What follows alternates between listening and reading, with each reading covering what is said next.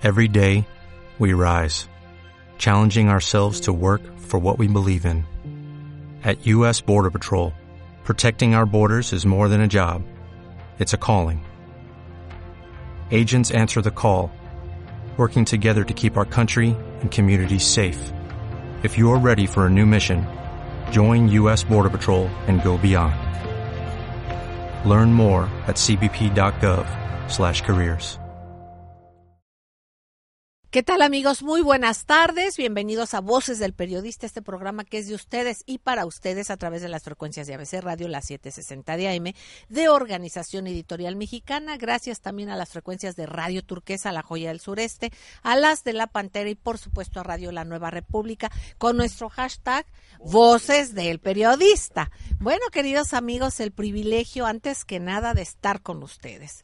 Eh, segundo, agradeciendo eh, a nuestro querido amigo, el maestro cineasta, eh, muy reconocido, el maestro Daniel Marmolejo, eh, arroba homo ex novo, que además ustedes pueden estar atentos en esa producción maravillosa, una producción de talla internacional y con esa proyección con el maestro Daniel Stulin, Premio Internacional de Periodismo, este escritor extraordinario, bueno, pues su productor ni más ni menos, el maestro Daniel Marmolejo.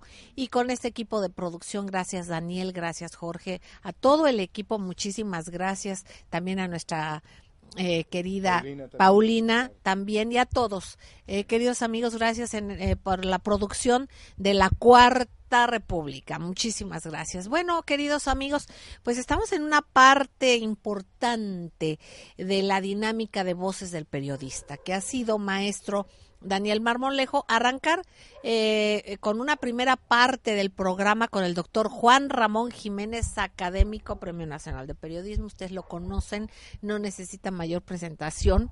Eh, el doctor querido, académico en nuestra máxima casa de estudios, pero también a nivel internacional eh, reconocido. Bueno, pues fue tal la algarabía que surgió después de la banca de moneda y banca de este programa que hicimos eh, con el doctor Juan Ramón Jiménez, que bueno, pues es necesaria una segunda parte. Daniel, querido. Pues eh, la banca y sus secretos, ¿verdad? Eh, los valores que nosotros interpretamos como nuestra forma de intercambio comercial y que de esto dependen las economías del mundo. Cuando se habla de banca, se habla de sistemas financieros, hablamos de cómo nos incorporamos los ciudadanos dentro de ellos y si formamos parte o no de esta civilización, de todas las redes que se crean en esto, como eh, se sabe, el sector eh, bancario a través de los cajeros automáticos fue lo que más se globalizó entre la década de los años 80 y 90. Hasta hace muy poco tiempo, la bancarización de los mexicanos era de menos del 20%. Sin embargo, ahora sabemos que las tarjetas de crédito cubren un amplísimo espectro y que gracias también a los sistemas de transferencia es que los mexicanos en Estados Unidos envían las divisas a México que son tan importantes en las comunidades celestes. Exactamente, eh, maestro Daniel Marmolejo. Pues fíjense, escuchar al doctor Juan Ramón Jiménez que se va, como él mismo lo dice, a la minería de datos él se va hasta el fondo. Y en este contexto hablamos de valores, eh, de valores eh, tangibles, pero hay una falta de valores intangibles detrás de todo esto, que bueno, es interesantísimo conocer precisamente esos, el estatus de ese cómo manejan los valores eh, físicos, ¿no? Entonces, siempre interesante y agradeciéndote tanto, doctor Juan Ramón Jiménez, gracias por estar aquí. Y bueno, ¿qué nos compartes en este segundo programa de la moneda y la banca? Pues Celeste, iniciando como siempre, agradeciéndote estar en este paraíso que es, eh, pues, Temisco, ¿verdad? Es un paraíso. Y le da uno ideas y le da uno profundidad en los temas. Y perdón, eh, eh, ah, vaya un paréntesis, decirles que se han hecho aquí eh, algunos cursos de inmersión total que encabeza el doctor Juan Ramón Jiménez con un éxito maravilloso y bueno que los estamos retomando y los retomaremos, seguiremos. Sí, Celeste, sí, no, pero agradeciéndote siempre el conocimiento que compartes. Ojalá que toda la gente le, le interesara participar en estos cursos de inmersión total porque son necesarios dado que la economía es la parte medular de de cualquier eh, país moderno, sobre todo economía y finanzas ahora en los términos de la globalización. Pero ahora eh, eh, pensé hablar sobre el tema de la banca central, porque muchas veces hablamos de los bancos comerciales, pero no hablamos de la banca central. La banca central es muy importante porque inicia desde los caballeros templarios, desde las grandes cruzadas, cuando empiezan a generarse los primeros documentos, cartas de crédito y, y documentos de transferencia, prácticamente lo que hablaban ustedes ahorita, en esas, en esas eras. Luego, posteriormente, se empieza a desarrollar la banca genovesa, fuerte, poderosa, los Medici famosos, eh, eh, empieza un desarrollo, pero no había un banco del gobierno, de cualquier gobierno, no, apenas estaban haciendo los estados. Entonces, pero fíjense la fecha, 1694 nace el Banco de Inglaterra, el primer banco central. 1694, todavía no, entraba el capitalismo como tal y ya los ingleses, los británicos estaban avanzados en este tema.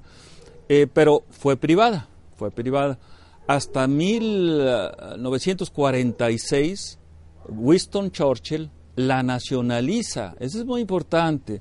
Era privada, los bancos centrales eran privados, hasta 1946, cuando el, gran ah, primer ministro británico, el que derrotó pues prácticamente a, Alemania, a la Alemania nazi, pues crea el Banco Central, eh, lo nacionaliza. Eh, México tuvo una visión que en, en 1925 ya se creó el Banco de México, ya era del Estado mexicano, sigue siendo del Estado mexicano, aunque se le haya querido privatizar ah, en la época muy reciente. Pero es importante observar ahorita lo que decía el compañero Marmolejo, los secretos. ¿eh? Y entonces hubo un personaje que para que vean que no era economista ni doctor en economía, Ezra Pound. Ezra Pound, un poeta que con sus cantos denunciaba primero la usura bancaria y posteriormente ya los secretos de los bancos centrales. Así se llama su libro muy famoso, Los secretos de la Fed de Ezra Pound. Entonces, Ezra Pound se convierte desde muy joven en, en un seguidor del fascismo. Llegó a ser hasta prácticamente el gran propagandista de Mussolini. Y de una manera muy lineal, decían, pues, eh, ¿quiénes hacen usura? Pues los bancos. ¿Y quiénes son los dueños de los bancos? Pues los judíos. Entonces Hitler profundiza eso y dice, ah, pues hay que eliminar a los judíos. Entonces, eso de una manera muy lineal, pero era tan profundo el pensamiento de Ezra Pound, norteamericano, nacido en el estado de Idaho, famoso por las papas, por la producción de papas, y eh, se va, emigra a, a, Italia y se convierte en uno de los grandes voceros, escribía, hablaba, etcétera, muy famoso en Radio Roma, era famoso en los programas de Ezra Pound, y eh, cuando Estados Unidos invade a Italia, lo primero que hace es agarrar a su, a su, paisano y, mandarlo a Estados Unidos acusándolo de loco. De loco lo acusan y lo meten a un manicomio llamado Santa Elizabeth en el, estado de Washington. Estuvo 14 años en el manicomio, pero iban muchas gentes de alto nivel a verlo que se convirtieron prácticamente en sus alumnos, entre ellos Ernest Hemingway, eh, T.C. Eliot, James Joyce, todos ellos premios Nobel de literatura. Entonces no estaba tan loco, ¿verdad? Sale de la cárcel en 1958 y publica ese libro, Los secretos de la Fed. Sale una edición de 10.000 libros que no quiso Estados Unidos que se publicara en Estados Unidos y los publican en Alemania.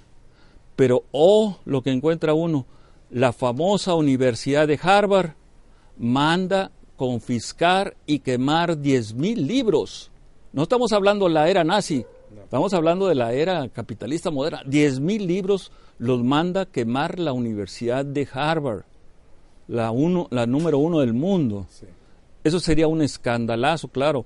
Pero resulta que esos libros se confiscan hasta y se queman hasta 1968, en el movimiento estudiantil del 68, en la Universidad de Berkeley, en California, sale una edición por, el, por la Escuela de Economía. La Escuela de Economía saca una segunda edición de Los Secretos de la Fed. Pero, o oh, estábamos en 1968, viene el FBI y confisca los libros de nuevo. Entonces, viene una tercera edición, otra vez en Europa, 1985, en la época de Reagan y Bush, y de nuevo los libros son confiscados. Hasta 1988, prácticamente, ya en la época de la globalización, se deja que esos libros se publiquen. ¿Y saben dónde fue en México publicado? En San Miguel de Allende, por los jubilados que venían de Estados Unidos. El, eh, un aviador, Eustacio Mullin, es el que ya lo publica en México en 1988 y se va a nivel internacional. Los secretos de la Fed, se los recomendamos. En las redes están, ya hay esta versión en español.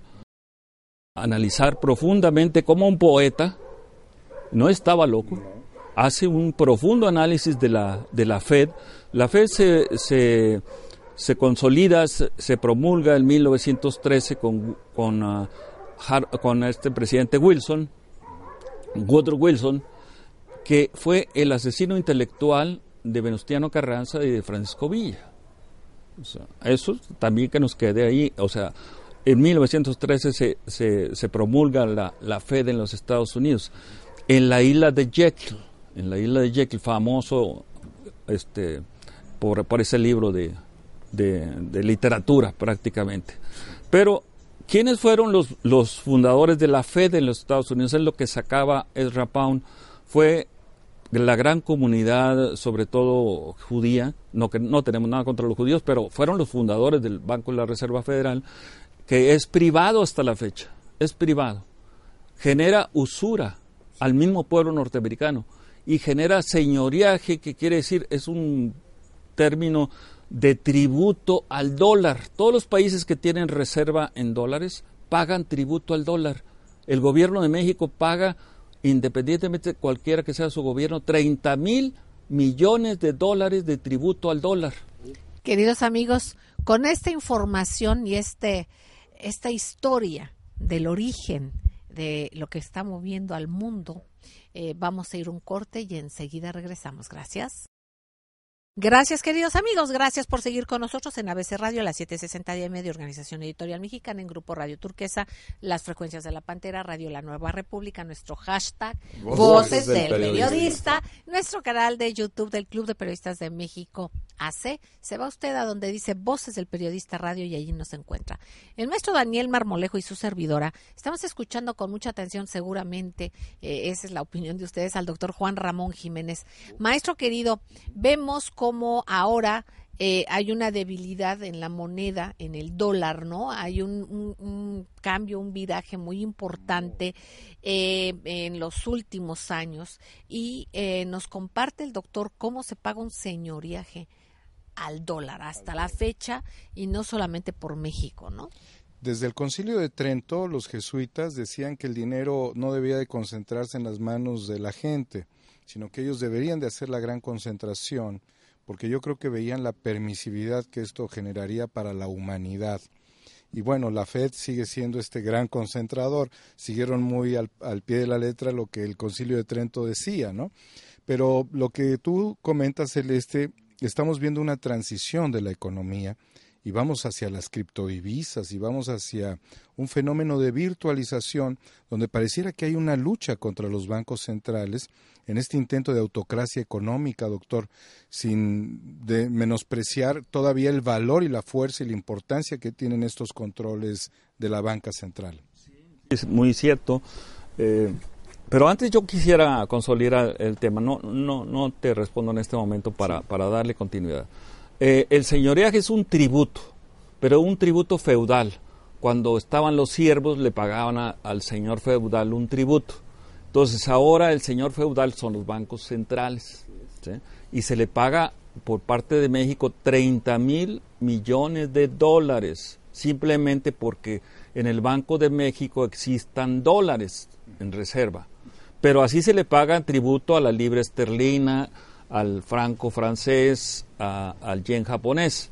O sea, las monedas que son más débiles, porque el mercado de monedas son tres tipos de moneda. Moneda fuerte, llamadas monedas fuertes, o hard currency se le llama técnicamente, monedas eh, intermedias o soft currencies en las cuales está el peso mexicano y luego monedas exóticas como las exóticas que bailan en, en los en los este los antros, en los no, antros pero con respeto a todo con todo no no con todo respeto pero esa es la personas, esa es la, ¿no? y a lo que se esa es la mecánica de la, el, el, el, cómo se dice el lenguaje de los financieros no Exacto. ¿Sí?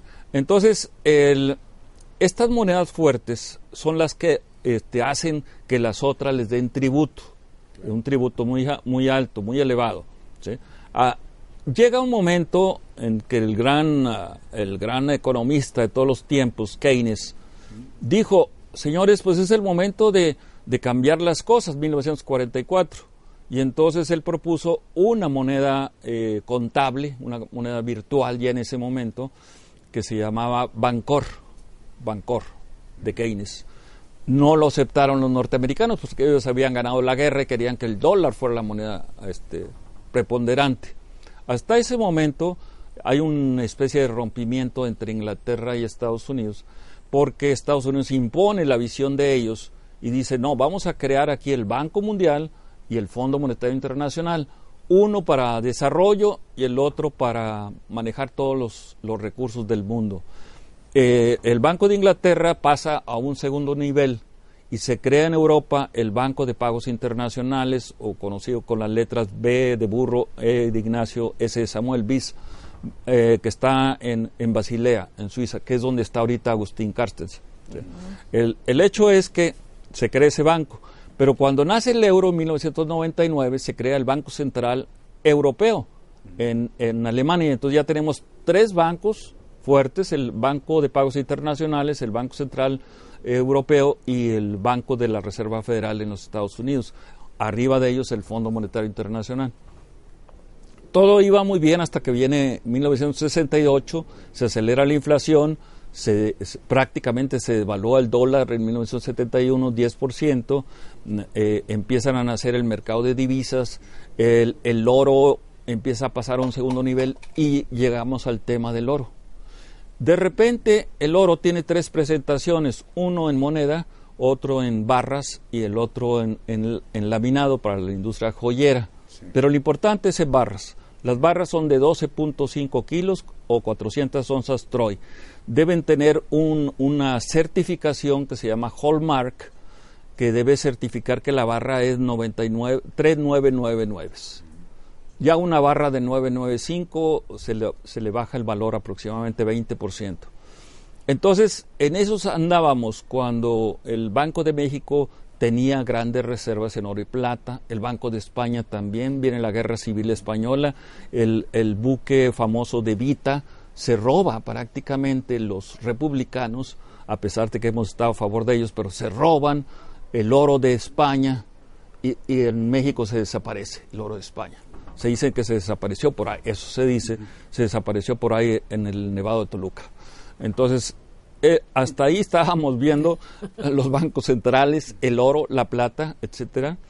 Eh, pero empieza el proceso de globalización y México inmediatamente, en lugar de absorber eh, oro y plata, la empieza a vender y se queda el, Banco de México solamente hasta la fecha con 20 toneladas de oro frente a las 4.000 que tiene China o 3.500 que tiene Europa, pues prácticamente no tenemos oro y, y privatizamos toda la minería, se saquean el oro y la plata en México y el gobierno de México no tiene control sobre oro y plata. De repente, esta, este proceso global llega a que México compra 100 toneladas de oro al Banco de Inglaterra, pero le pagan papelitos. y la Auditoría Superior de la Federación en el 2011 dice, quiero ver las barras de oro. ¿Por qué? Pues, pues yo soy la auditoría. Entonces Banco de México, no las tengo. ¿Y quién las tiene? Inglaterra. Entonces se hace la investigación, es muy reciente, se hace la investigación y en Inglaterra dice, pues solamente el 80% de ese está bajo mi custodia. El otro, no lo sé. Entonces, estamos ahorita en un proceso de investigación donde quedaron las 100 toneladas de oro, que son 8 mil barras de oro, eh, que compró Banco de México, Agustín Carstens. Prácticamente, esas son de las cosas que deberíamos exigirle ahorita al nuevo gobierno, que transparente dónde quedaron esas 100 barras de oro. Segundo, que ahora resulta que hay un mineral eh, se llama tuxteno, que tiene el mismo peso específico del oro. Entonces simplemente se, se pintan de por fuera las barras de oro, pero por abajo es tuxteno. Eso lo está haciendo el Banco de Inglaterra. Y ahora, muy reciente, muy reciente. Defraudando abiertamente. Abiertamente a los bancos centrales. Perdón, ¿y hay algo que se pueda hacer contra esto? Mira, se debería hacer. Alemania, con todo su poder, no ha podido que el Banco de Inglaterra le regrese el oro con todo el poder que tiene Alemania ahorita, que es el centro financiero de la Unión Europea. No le ha podido hacer que regrese. Son 72 países que han dejado el oro en custodia en, el Banco de Inglaterra. ¿Se lo dimos a los piratas? Así es. Sir Walter Raleigh, ya muy modernizado, ¿no? Pero ahora resulta que el oro, esto lo estaba leyendo en estos días, el oro se está resquebrajando no son barras de, auténticas de oro, la calidad no es, y entonces sería un escandalazo a nivel internacional. Esto lo saca el Consejo Mundial del Oro, que dice, ¿qué está pasando? Inglaterra, 72 países dejan, eh, o sea, te dejan el oro en custodia y tú no estás cuidando el oro del resto del mundo. ¿Se tuxtenizó? Sí, sería muy buena la palabra. Ándale, guachicoleros del tuxteno. El tuxteno. ¿sí? Entonces, ¿qué, ¿qué es lo que está pasando primero a nivel global? El, eh, ¿Y qué es lo que está pasando en nuestro país? Que no pedimos rendición de nuestro dinero prácticamente. ¿sí? Hubo una amiga mía, Lynn Amos, con Y y doble N, que vino a investigar el movimiento de los metales preciosos en México y se metió a la contabilidad fuerte del Banco de México, que son errores y omisiones. En errores y omisiones se mete todo, desde el narco, tráfico de armas, eh, tráfico de personas, etcétera, etcétera. Lo que encontró ella la asustó y dijo, me voy de México porque me van a matar. Y se regresa a Washington, donde vivía, y resulta que a los 15 días resultó que fue quemada viva. Cuando ella no fumaba ni no tomaba nada, eh, prácticamente dijeron que se emborrachó y, que quedó ahí.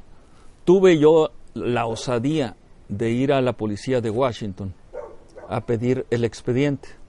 Pues casi me meten a mí en la cárcel, porque dijeron, un profesor de la UNAM que anda haciendo acá y que anda investigando algo que no le corresponde a México.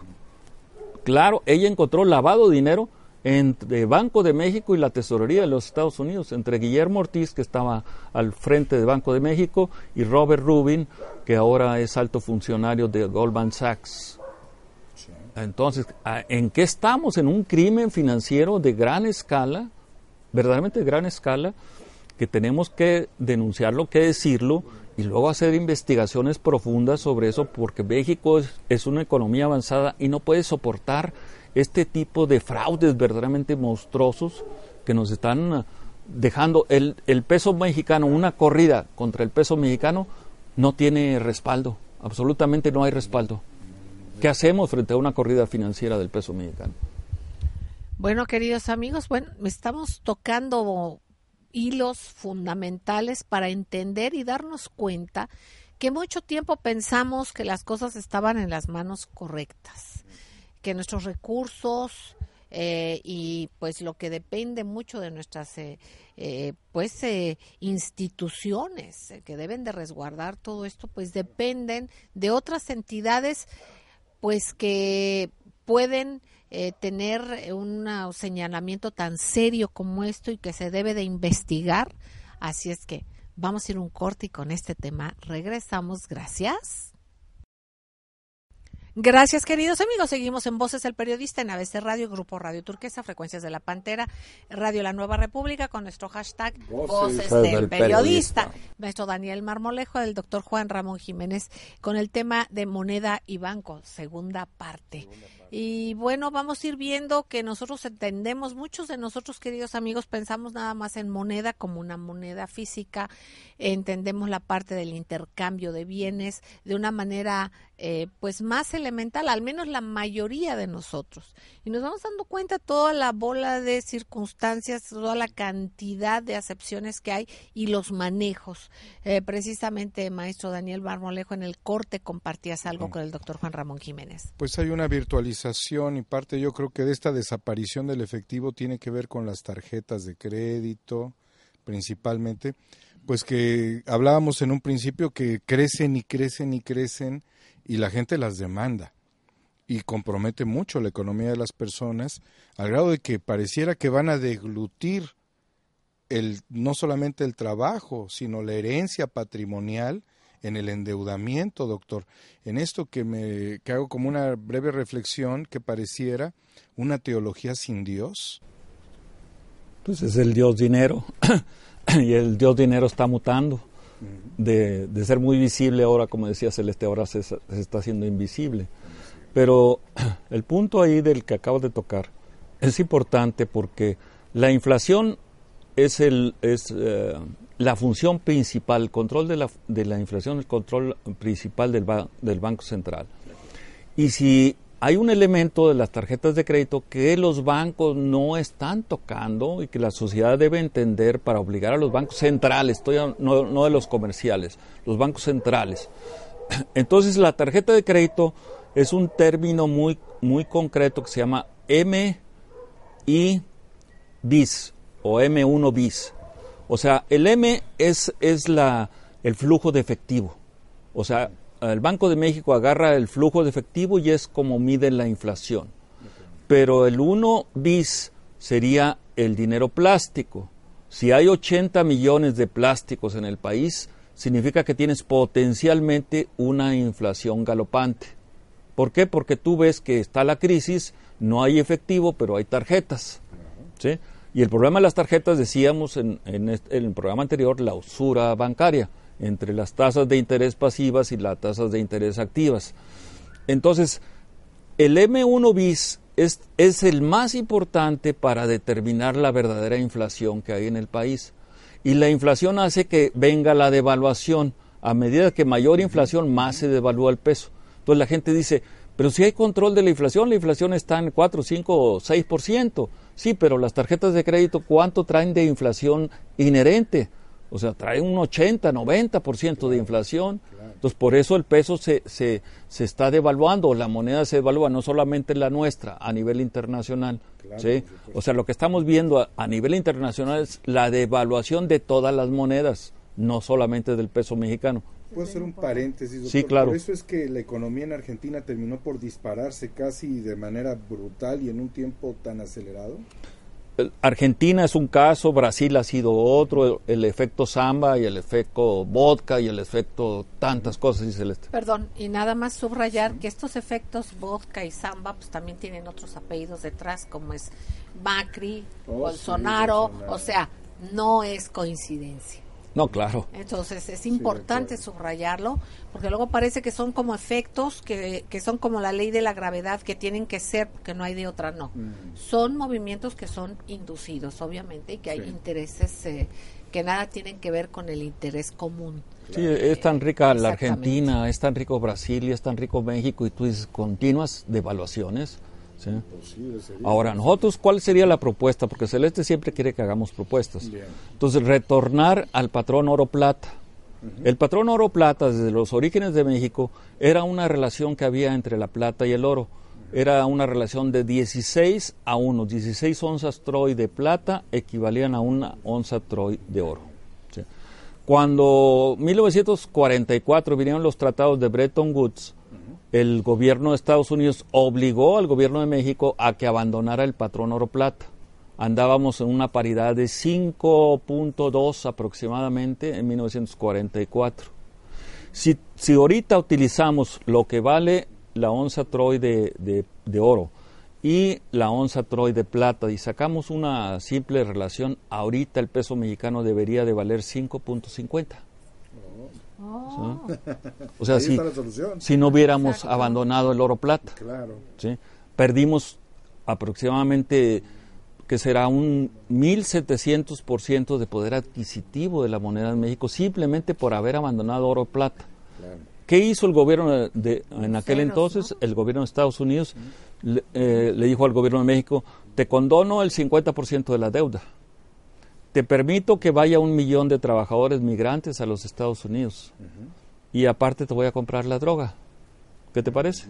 Pues Entonces, pues el presidente, que no sabía nada de economía, pues dijo, bueno, pues órale, le entramos, ¿no? Pero ahí está el gran error que hubo en 1944, el gobierno de México, el ceder el patrón oro plata. Entonces, esa sería la propuesta, retomar el patrón oro plata y, y no basarnos mucho en las barras de oro, sino otro, otra gran aportación que ha tenido la minería en México, que es la barra doré. Doré. La barra doré es una mezcla de oro y plata.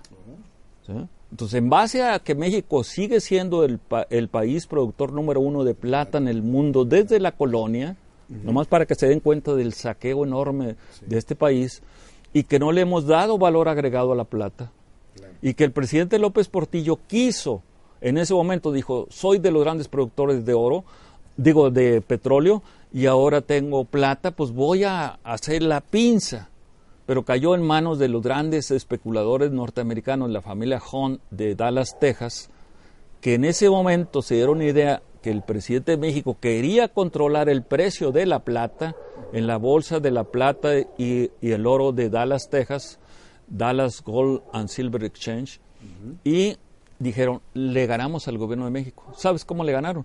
Con pistoleros hicieron un anuncio en, en los principales periódicos de Estados Unidos diciendo, hacemos un concurso para encontrar a los 25 mejores pistoleros de Estados Unidos para que saquen la plata de Dallas, Texas y se la lleven a Dubái. Y lo hicieron en frente de las narices del gobierno norteamericano y del gobierno mexicano. No se dieron cuenta de la jugada de los hermanos Hunt. Desbancaron, inclusive vino una gran crisis financiera en Estados Unidos. Iban a ir a la cárcel, pero no dieron a la cárcel son dos hermanos famosos, Hunt de Dallas.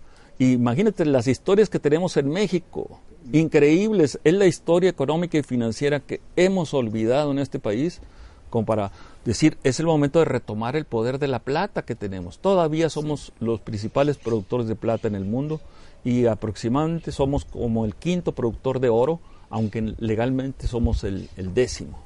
Y además que no se nos olvide, ya que estamos con esta recapitulación histórica, eh, pues que recientemente, en años recientes, se ha saqueado a México, más que en toda la época de la colonia, y hablando de los minerales, ¿no?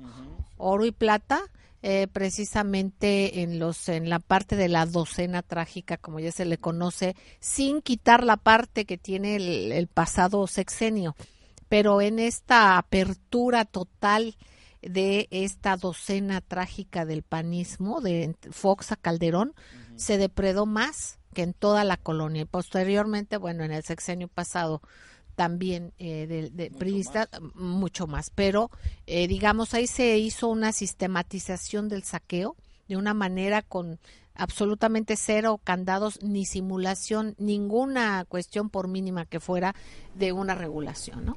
Así es, inclusive por eso se le acusa, y pues, no es, por nada, pero se le acusa a Carlos Salinas de ser causante de todos estos desastres. Él fue el que desincorporó las reservas mineras y las entregaron a, a agentes extranjeras, o, principalmente a, a, Canadá. ¿Por qué Canadá? Porque está la bolsa minera más corrupta del mundo, la de Vancouver, Canadá, y ahí es donde se negocian eh, oro y plata, precisamente. Pero eh, siguiendo con esta temática que está tocando Celeste, muy importante, las grandes mineras canadienses son culpables también de lo que está sucediendo en el país.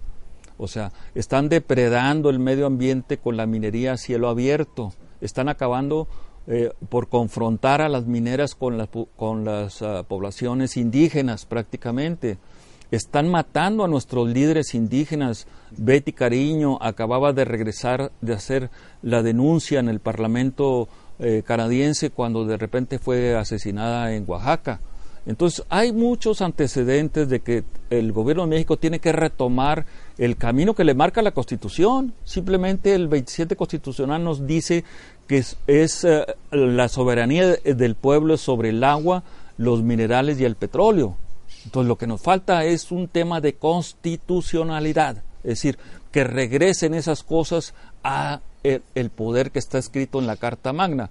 Inglaterra, por ejemplo, tiene 800 años de haber festejado la existencia de la Carta Magna. Nosotros tenemos apenas 100 y veamos cómo estamos tanto Inglaterra como nosotros, ¿no? Exactamente. Y también otro paréntesis, queridos amigos. Precisamente estas mineras canadienses y todos estos grupos pues, hacen lo que van. Ellos van por su dinero. Aquí lo que hay que ver es cómo se les fue permitiendo todo esto en los regímenes anteriores en todo esto, que es lo que hay que recuperar con, por México, eh, que no es nada fácil, y sin embargo también darnos cuenta y percatarnos cómo se va vulnerando y se van, van permeando en las regiones más vulnerables del país para después manipularlas y cómo utilizan a ONGs eh, para hacer creer que son eh, problemas sociales y lo que están haciendo es inoculando violencia y precisamente fortaleciendo disidencias a partir de mismos preceptos que ellos mismos crean. Entonces hay que estar muy alerta, siempre lo decimos en este programa, de lo que es evidente, pero también de algunos movimientos que tienen una cara bonita, pero que detrás de ellos hay el financiamiento precisamente para poder seguir depredando a México. Vamos a un corte y enseguida regresamos. Gracias.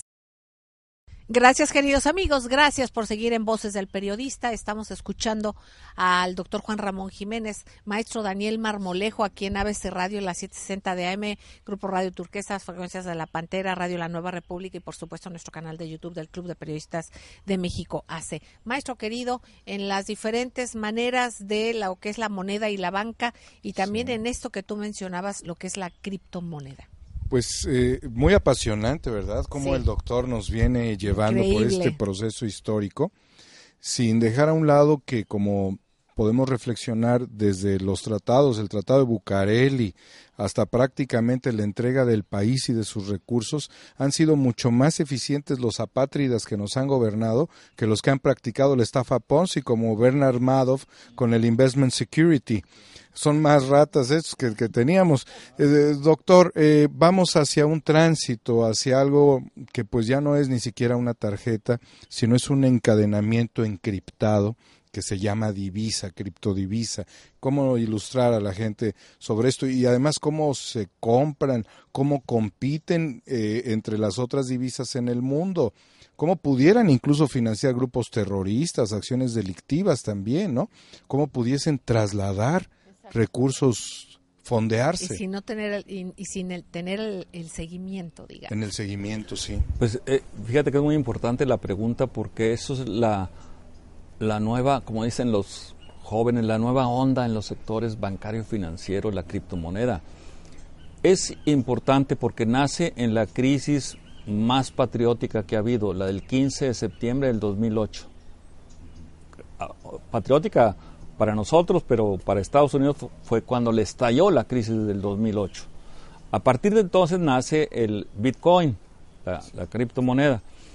Nace con una tecnología conocida como blockchain, una tecnología que ahora el Banco de Inglaterra estaba leyendo en estos días que el Banco de Inglaterra está estudiando utilizar el blockchain precisamente para proteger el oro que tienen ellos, porque hasta eso hay el peligro de que esa, esos esas barras de oro no sean ni certificadas, no tengan ni número de serie y todo. O sea, México compró al vacío. Y por eso se fue Carstens al Banco de Pagos Internacionales, a, Basilea, no se lo llevaron de gratis. Entonces, eh, prácticamente el Bitcoin viene a ser el gran destructor no solamente de la banca comercial, sino de la banca central, porque ya todo se puede hacer en una terminal de computadora. Esa es la, la gran ventaja que tiene el Bitcoin. Hay muchas desventajas, el lavado de dinero, el tráfico de, personas y todo, todo se puede pagar por, en bitcoins o otras monedas. Hay ahorita aproximadamente cuarenta y tantas monedas eh, encriptadas. Eh, pero la fuerte, la poderosa sigue siendo el bitcoin. Para orientar a nuestra gente inversionista sería decirles, no se vayan con el precio spot. El precio spot, tanto en, monedas virtuales o reales, es, eh, yo voy a una casa de cambio y, quiero comprar dólares y pues me lo venden al, al, precio más alto del dólar. Y si yo los quiero vender, pues me los compran al más bajo. Ese diferencial entre precio de compra y precio de venta, México tiene un gran hoyo negro. Porque el, si tú te fijas en las monedas fuertes, como decíamos ahorita, el franco suizo, entre compra y venta es, es un margen muy pequeño. Y el, en, el peso mexicano, entre compra y venta, el margen es muy grande. Entonces ahí te entran los grandes financieros, macrosicarios financieros y te saquean las arcas de cualquier país que esté tan abierto. Entonces, es la misma metodología, yo sé que es otra cosa, pero hablar la misma metodología que pasa con el costo del dinero, lo que hacen los bancos. Exactamente. Lo que es eh, lo que tú das, lo que tú das, este, tiene un costo mucho menor si tú prestas o si te prestan. Así es, es eh, le llaman técnicamente spread, el diferencial entre compra y venta. El spread en México es muy grande y eso te permite el saqueo de las arcas de México. Entonces tenemos que cerrar el spread. Entonces, pero en el, en, eso es en el mercado spot, se llama, el mercado de 48 horas. Yo voy y compro oro, o compro plata, o compro lo que tú quieras, y eso es mercado spot. Ahora, en, el, en diciembre de este año, entró el mercado de futuros de la Bolsa de Chicago. Entonces, el de futuros es más sólido que el mercado spot. El spot es altamente volátil. No lo recomendamos a nadie que entre en ese mercado. Sí recomendamos que entren al mercado de futuros ¿Por qué? Porque el mercado de futuros que hizo México en 1994 resultó que es el colchón que permite al peso mexicano que no se devalúe tanto. Sí. Ahora, eh, es importante observar que los principales operadores que juegan contra el peso mexicano son mexicanos. Lo que tú decías, salieron más ratas estos que los otros. Entonces, hay ahorita cerca de 25 mil contratos especulando sobre el peso mexicano ahorita en Chicago. Y la mayoría son mexicanos. Entonces, eso es lo que también Andrés Manuel tiene que controlar. No es posible que nosotros mismos estemos operando contra el mismo peso mexicano. Eso, eso te lo demuestra conociendo cómo opera la Bolsa de Chicago. Pero en este punto concreto, los futuros es el momento para que nosotros tengamos de seguridad de que eh, no vamos a, ser defraudados.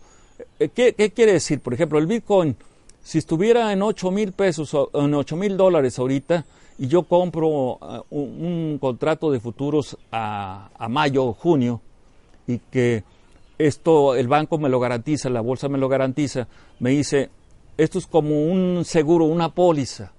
Si yo choco, es válida. Pero si no choco, pues estoy pagando la, prima.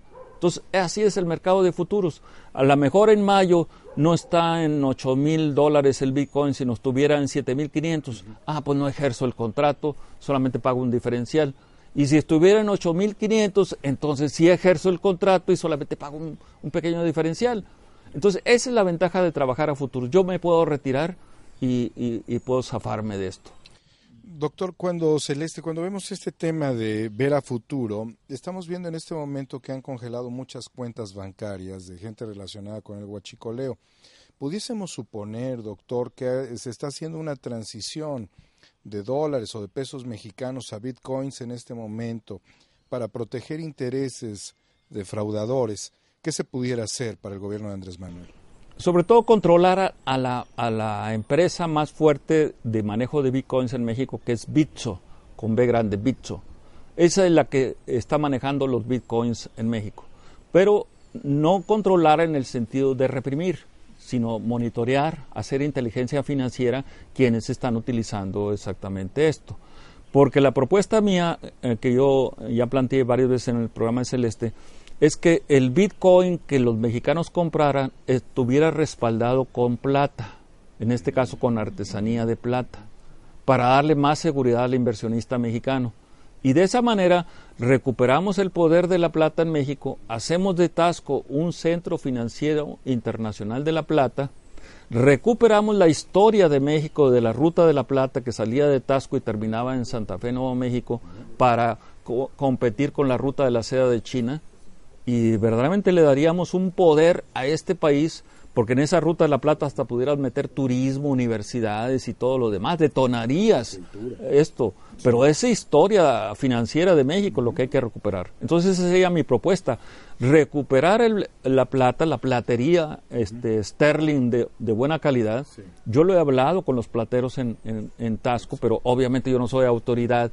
Si fuera autoridad, pues sí pudiéramos empezar a trabajar este tipo de cosas, pero le estamos dando tips al nuevo gobierno ojalá no lo regresen los tips aquí con bitcoins de perdida.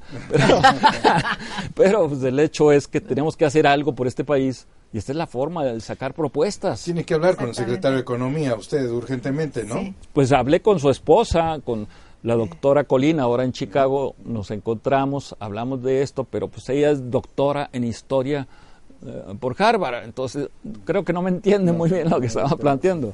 Sí, pero sí lo pudiéramos hacer este abiertamente. Es muy importante la palabra que acabas de mencionar hace un rato, doctor, este maestro eh, Marmolejo, que es precisamente la cultura. Y estábamos recordando, simplemente para recapitular y cerrar en este tenor, este amor por México hemos platicado desde hace muchos años esto que eh, planteó como una solución a favor de los Estados Unidos eh, Richard Lansing, ¿no?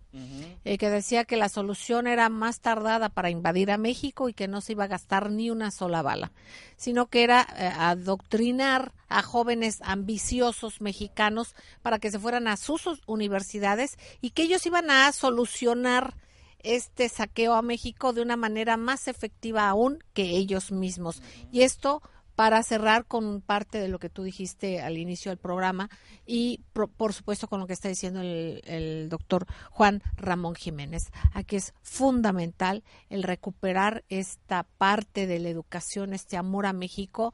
Hay una visión ya mucho más abierta a base de dolor y de experiencia del pueblo de México que le decidió en no ver para nada eh, toda la serie de mentiras, transitar por un lodazal de mentiras que pretendían eh, dominar nuestra mente precisamente para seguir eh, con pues depredando nuestros, nuestro país. Así es que por esto yo creo que es bien importante irnos con esta reflexión, ¿no? Esta parte nuestra y que lo fundamental está aquí y está aquí está dentro de nosotros mismos. Somos el objetivo fundamental y hay que conocer de estos temas como tan amplia y excelentemente bien nos lo explica el doctor Juan Ramón Jiménez. Maestro, antes de irnos. Del arte numismático al blockchain, México está obligado a hacer un tránsito en materia económica, sabemos de este tema de la plata, yo creo que es urgente aplicarlo. Exactamente, y además está tomando en cuenta el plus de la mano de obra. Entonces aquí se está contemplando no solamente el valor, el peso específico de algo, sino el plus que le da la mano de obra en este caso mexicano. Entonces se le da un plus también a esta parte de cultura, esta parte del valor humano por encima de muchas cosas. Es el, valor, el plus. Doctor, ¿con qué eh, frase nos dejas para reflexionar? Pues frase, no, me quitaste esa del corazón y el cerebro por México pero es importante este planteamiento, recuperar la historia económica y financiera de este país. La ruta de la plata es esencial recuperarla. Queridos amigos, eh, pues aquí en esta mesa se eh, han puesto los maestros eh, puntos muy importantes. les queremos entrañablemente eh, les recomendamos que sigan en estas frecuencias porque aquí se escucha plural, se escucha diverso y de eso es de lo que se trata. Gracias, doctor Juan Ramón, gracias, Daniel Marmolejo, a ustedes, queridos amigos, un beso tronadísimo, les quiero con todo mi corazón y nos vemos en esta próxima. Gracias. As a new Western Union customer, you can enjoy a $0 transfer fee on your first international online money transfer. Send money to your family and friends back home the fast, easy, and reliable way. Visit westernunion.com or download our app today to get started, and your first transfer fee is on us. FX gains apply, not available for credit cards and transfers to Cuba. Services offered by Western Union Financial Services, Inc., and MLS 906983 or Western Union International Services, LLC, and MLS 906985.